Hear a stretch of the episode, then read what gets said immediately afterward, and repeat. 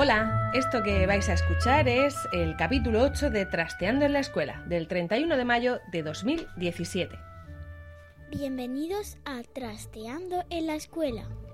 Buenas, yo soy Marta Ferrero y este es el podcast que acompaña al proyecto Trasteando en la Escuela. Hoy vamos a hablar con Marina Tristán, una profesora de música que desde hace años es tutora de primaria y se ha convertido en todo un referente en cuanto al aprendizaje por proyectos. Ya hablamos con ella en una ocasión, en una entrevista que publicamos en la edición murciana del diario.es y llegó a hacerse viral en la edición nacional de esta publicación. Y es que Marina dice cosas así de interesantes. Yo tengo muchísima suerte con la familia pero sí que hay padres que están un poco reticentes, ¿no? Sobre todo porque creen que mm, no creen que, que aprender no signifique sufrir. Ellos piensan que, que si su niño va feliz al colegio o juega en el colegio, no aprende. En su blog, Sintizas ya lo loco, recoge los proyectos que ha ido realizando y con los que normalmente consigue implicar a todo su colegio. En este curso ha ido un paso más allá y desde la clase de quinto de un colegio de San Pedro del Pinatar, que es un pueblo costero de Murcia, ha conseguido movilizar a todo el municipio y a algunos de los pueblos vecinos. El proyecto es Conciencia Animal y nos va a contar ya todos los detalles. Vamos ya con la entrevista de Trasteando en la Escuela. Bueno, pues tengo conmigo a Marina Tristán, que es maestra de San Pedro del Pinatar. Buenos días, Marina. Hola, buenos días. Bueno, eh, queríamos hablar contigo eh, por muchos motivos, porque has hecho muchos proyectos a lo largo del tiempo. De hecho, no es la primera vez que, hablamos contigo, pero últimamente has hecho uno que ha tenido quizá más repercusión, porque más que al colegio has implicado a, no sé, al pueblo entero, ¿no, Marina? Sí, es un proyecto que se llama Conciencia Animal y bueno, pues eh, es un proyecto de aprendizaje-servicio que consiste en hacer un servicio a la comunidad, mm, sobre todo detectando cuáles son las carencias que tiene el entorno. En nuestro caso, pues habíamos visto que cuál era, o sea, que había un escaso conocimiento de los deberes que tenemos como propietarios de los animales, información deficitaria en cuanto a los derechos de los mismos y una mala situación económica de una situación de una asociación que se llama Patitas Unidas. Mm, la asociación es, de allí, pues, es de allí del pueblo también. Es de los Alcázares. De un pueblo vecino. Sí, es un pueblo vecino que se encarga de la recogida de animales del municipio de los Alcázares y, y aledaños. Mm, bueno, vamos a empezar desde el principio porque eh, ya nos contaste en otra ocasión que trabajas por proyectos, pero además eh, prácticamente todo el currículum, ¿no? Lo, haces por proyectos. Sí, yo programo los cursos escolares con... Hago solo hacer cinco o seis proyectos a lo largo de todo el curso. Y este ha sido, lo hemos elaborado a lo largo del segundo trimestre, entonces pues ha sido desde enero, desde que comenzamos el segundo trimestre, hasta principios de abril. Y como decías, primero detectasteis que había esas necesidades, ¿no? Que, en, el municipio, eh, bueno, o en el entorno de la comunidad educativa no se tenía mucha percepción de, los derechos de los animales ni, ni de los deberes de los dueños, ¿no? Exactamente. Mm, así es como empieza el, proyecto. Y a partir de ahí, ¿qué, qué habéis desarrollado? Pues nuestro objetivo general era sensibilizar a la comunidad escolar sobre los animales de compañía con el fin de mejorar la, vida animal del municipio. Y eh, después teníamos unos, objetivos ya más específicos, que era realizar campañas de recogida de alimentos y enseres para los animales, carteles de adopción de específicamente de los, de los perritos que tiene Patitas Unidas, un concierto benéfico y un mercadillo. Y luego, por otro lado, pues también realizamos una ruta canina por el municipio donde íbamos con los familiares y, sus animales. También vino ahí Patitas Unidas y trajo a 11 de sus perros que tienen en adopción, entonces pues ahí eh, nos permitió conocerlo. Y luego, por otro lado, pues queríamos también recibir charlas de personal cualificado sobre conciencia animal, tanto nuestro centro como todos los centros que todos los centros que, que quisieron colaborar con nosotros. Sí, porque no solamente has implicado a tu, a tu colegio, ¿no? ¿A qué, más centros han participado? Del municipio de San Pedro han, participado los colegios públicos todos, que es el Colegio de los Pinos, de Alegría, mm, Las Esperanzas, Más Palomas, Nuestra Señora del Carmen, y luego pues ha participado un colegio de Cartagena y otro colegio de La Palma. Ha habido un colegio en Yecla que al inicio del proyecto se puso en contacto con nosotros y entonces pues la maestra quería hacer algo similar, ella también tenía pensado una cosa así y, bueno, pues la misma idea pues la extrapoló allí a su municipio con su con su con sus asociaciones. Entonces, eh, me estás contando que, que, no sé, ¿cuántos alumnos tienes de, de quinto en tu clase? Pues 27. 27. Entre 27 niños y, y, tú prácticamente habéis movilizado pues eso, a un, a un municipio entero para que se implicara en este proyecto y además os ha servido para dar las, eh, los contenidos del currículum de quinto. Exactamente. Bueno, ¿y qué cosas, qué cosas se pueden aprender haciendo un proyecto de, de este tipo? ¿Qué, ¿Qué, cosas dabais del currículum? Por ejemplo, eh, cuando estábamos en, en, la semana inicial, donde lo que hacemos es esa recogida de información, eh, pues ahí lo que hicimos era contactar con las empresas del municipio buscando colaboradores, entonces los niños tuvieron que preparar eh, una entrevista a las personas que nosotros íbamos a llamar y ahí, por ejemplo, pues estás trabajando estándares de lengua castellana como emplea la lengua oral con distintas, con distintas finalidades o aplica las normas sociocomunicativas, planifica discursos o realiza entrevistas dirigidas. O sea, todo esto, esto, que le enseñan a los emprendedores ya, ¿no? Eh, este tipo de, de estrategias para captar a los empresarios ya lo estaban, lo estaban haciendo ellos. Sí. Y luego, pues, a ver, te puedo comentar más cosas. Utilizamos también eh, artículos que están en prensa a través de su lectura. Pues ahí aparecían porcentajes, bueno, datos, ¿no? En general. Entonces ahí, pues, además de trabajar en contenido de lengua castellana, que también se trabaja, de la, la comprensión de los textos, por ejemplo, de matemáticas, trabajamos específicamente, pues, eh, plantea nuevos problemas a partir de datos mm, facilitados o realiza comparaciones entre diferentes números decimales, eh, calcula tantos por ciento en situaciones reales, Sí, desde luego todo, todo lo que hacéis es en situaciones reales. Eso sí que sí que es verdad que, que al hacer un proyecto es, es, más fácil ese tipo de estándares. Eh, bueno, entonces entrevistaron a los empresarios, recopilaron datos que imagino servirían también para convencer a esos a esas empresas para que colaboraran. ¿Y, qué más? ¿Qué más organizaron estos estos niños? Pues luego hicimos eh, los carteles de adopción. Entonces eh, cada niño y niña de la clase tenía asignado a uno o dos animales le hicieron su cartel, ese cartel eh, está hecho tanto en castellano como en, lengua inglesa, por lo tanto aquí estábamos trabajando estándares de lengua castellana y literatura, de inglés y de ciencias sociales.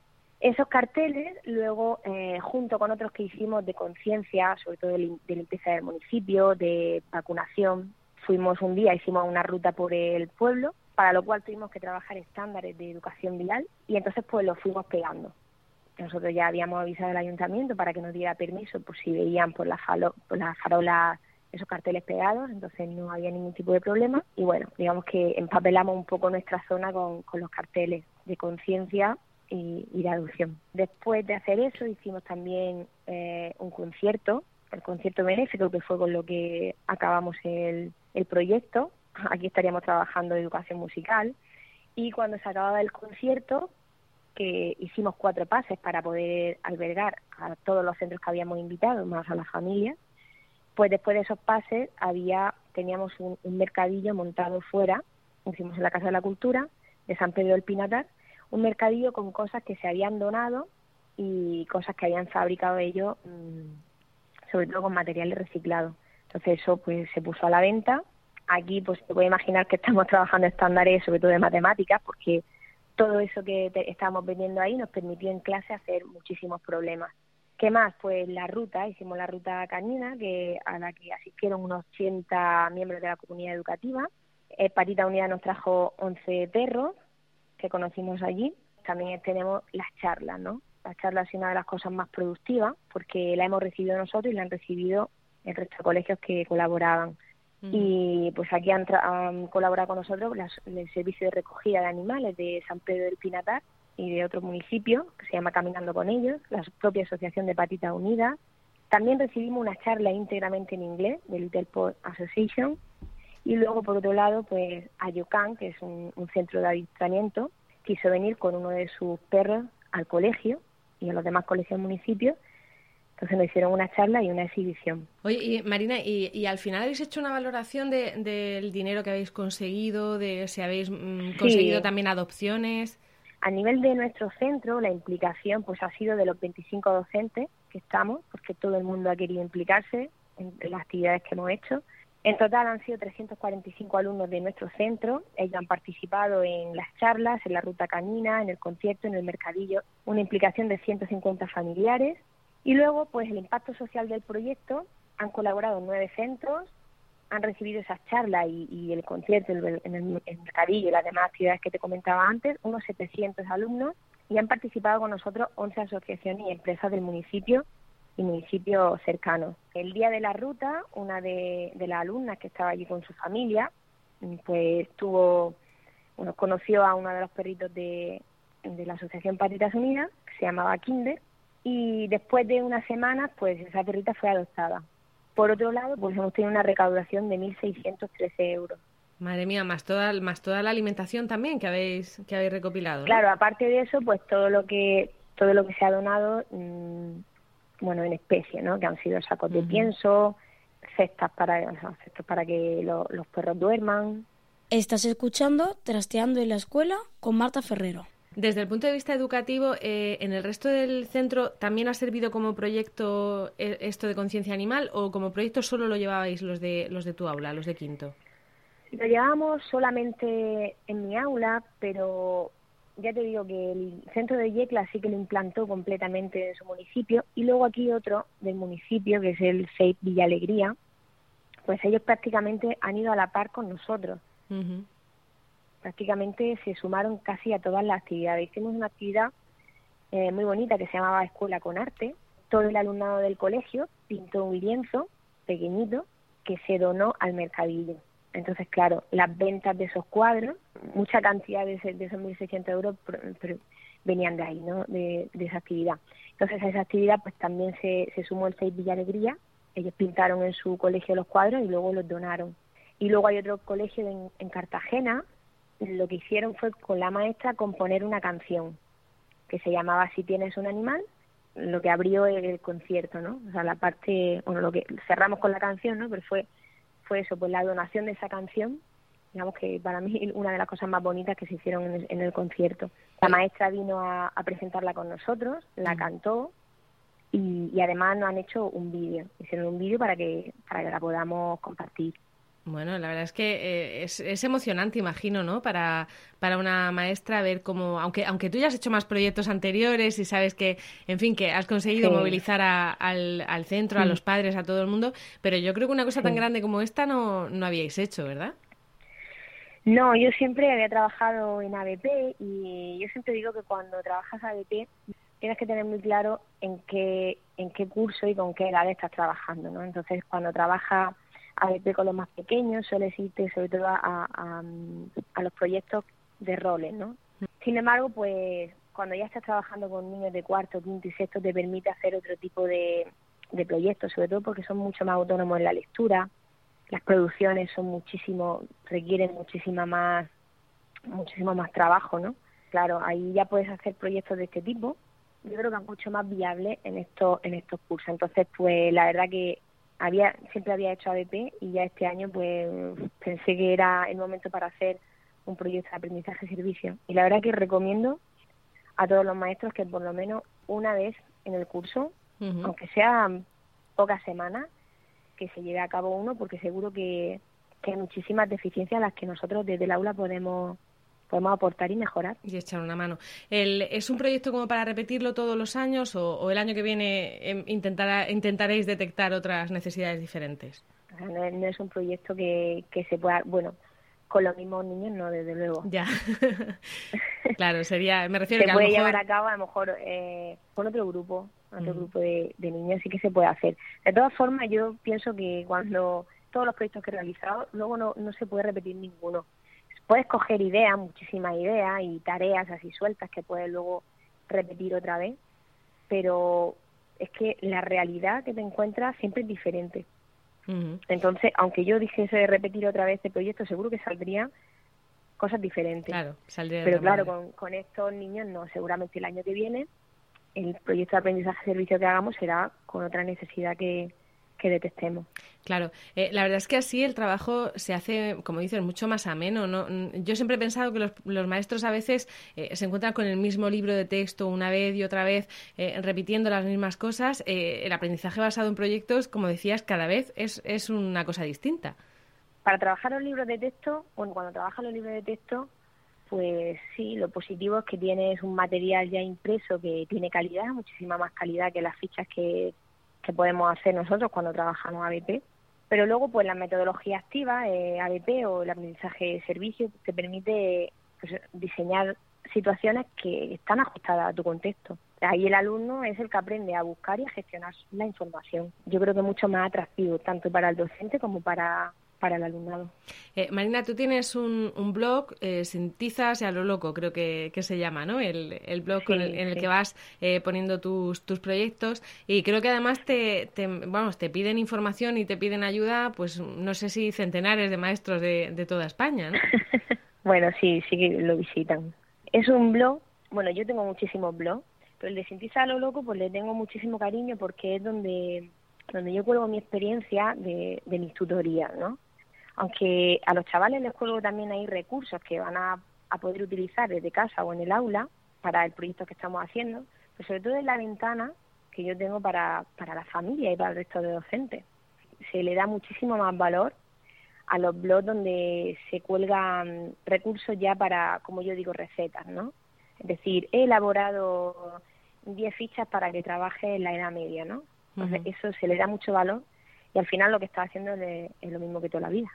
Mm. claro, al final es como coger un libro de texto, ¿no? Es parecido. Exactamente. Entonces, pues yo por eso también animo a que se visiten más los blogs de experiencia porque se aprende muchísimo más aunque al principio mm, da, da miedo, ¿no? A lo mejor da miedo, te metes en blog que dice, jolín, a lo mejor, yo sé, yo no podría planificar ese proyecto, pero si lo tienes ahí colgado, puedes ver la experiencia, está temporalizada, la tienes programada, se ponen fotos de las tareas, pues bueno, pues hay que animar a la gente a que aquí entra en blog de experiencia más que en blog de, recursos.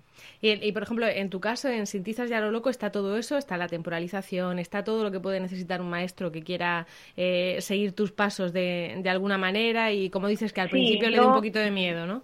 Sí, yo lo, a lo que más valor le doy es a, a una pestañita que se llama proyectos y ahí lo que hago es cuando acabo el proyecto hago la presentación que la hago en PowerPoint y entonces la subo ahí y por lo tanto el maestro que quiera hacerlo, yo en esa presentación pues meto todas las tareas que ha hecho con la relación curricular, con, lo, con, el currículum tal y como se trabaja reflejado ahí en, en esas tareas.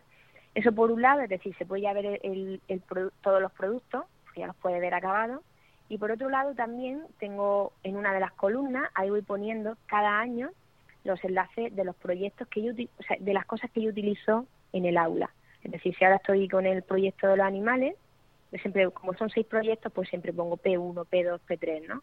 Pues sí, pues P1, entonces pongo P1, eh, protectora tal, y el enlace, o sea, es decir, ahí pongo los enlaces. Es decir, quien quiera hacer cualquier proyecto de los que yo tengo aquí, pues ya tendría recopilados los enlaces que hoy he utilizado, los recursos que le doy por otro lado a los niños, y luego aparte el proyecto completo, con fotos de las tareas y toda la temporalización.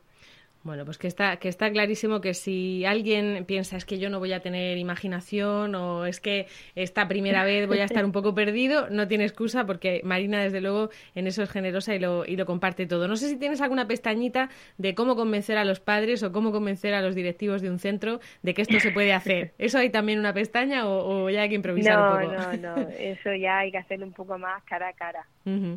Pero bueno, en tu caso, ¿alguna vez te has encontrado algún, algún padre escéptico o algún eh, directivo que te dijera, es que esto no se puede hacer, es que al final no van a aprender contenidos, está muy bien que, eh, pero esto parece casi un juego. ¿Hay, ¿Hay mucha gente así?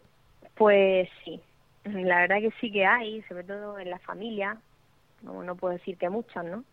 Bueno, yo es que ahí soy un poco negativa, entonces siempre, si tengo 26 niños y hay una familia que me dice que no lo ve claro, pues yo siempre me fijo en esa, ¿no? Entonces no soy justa, yo tengo suerte, muchísima suerte con la familia pero sí que hay padres que están un poco reticentes, ¿no? Sobre todo porque creen que mm, no creen que, que aprender no signifique sufrir. Ellos piensan que, que si su niño va feliz al colegio o juega en el colegio, no aprende. Entonces, esa cultura que poco a poco está cambiando es lo que hace que, que exista todavía esa, esa familia reticente. Que si no hay deberes, ¿no? Que si no tienen que estudiar para un examen. Exactamente, sí. bueno, claro, exactamente. Mm. Mm. Oye, ¿cómo pones las notas luego? ¿Es fácil o es complicado? Calificar? No, pues yo califico con, con los estándares de evaluación. Entonces, pues como a cada una de las tareas ya le tengo asignados cuáles son los estándares que voy a calificar, pues me resulta muy sencillo. Hay muchísimos de observación, otros que lo hago a través de pruebas escritas, por ejemplo, matemáticas. Mm, me gusta siempre hacer una prueba escrita, escrita cuando acabamos. También hay estándares que se pueden calificar ellos. En las presentaciones también tengo. Hay, hay presentaciones, sobre todo tengo un proyecto que se llama Urgencia hacia lo loco, que es el que más detallado tengo, porque se fui cada semana sacando lo que hacía en el aula. Entonces ahí se ve claramente qué estándar en cada momento los niños evaluándose, cuando evaluaba yo, se, se puede ver. Muy bien. Pues eh, Marina Tristán, muchísimas gracias por, por contarnos todas estas experiencias y, quien quiera profundizar un poco más, pues eso, sin, sin tizas a lo loco o busca directamente Marina Tristán y le van a salir un montón de un montón de blogs y un montón de ideas para, para poder hacer estos proyectos. Muchas gracias. Gracias a ti.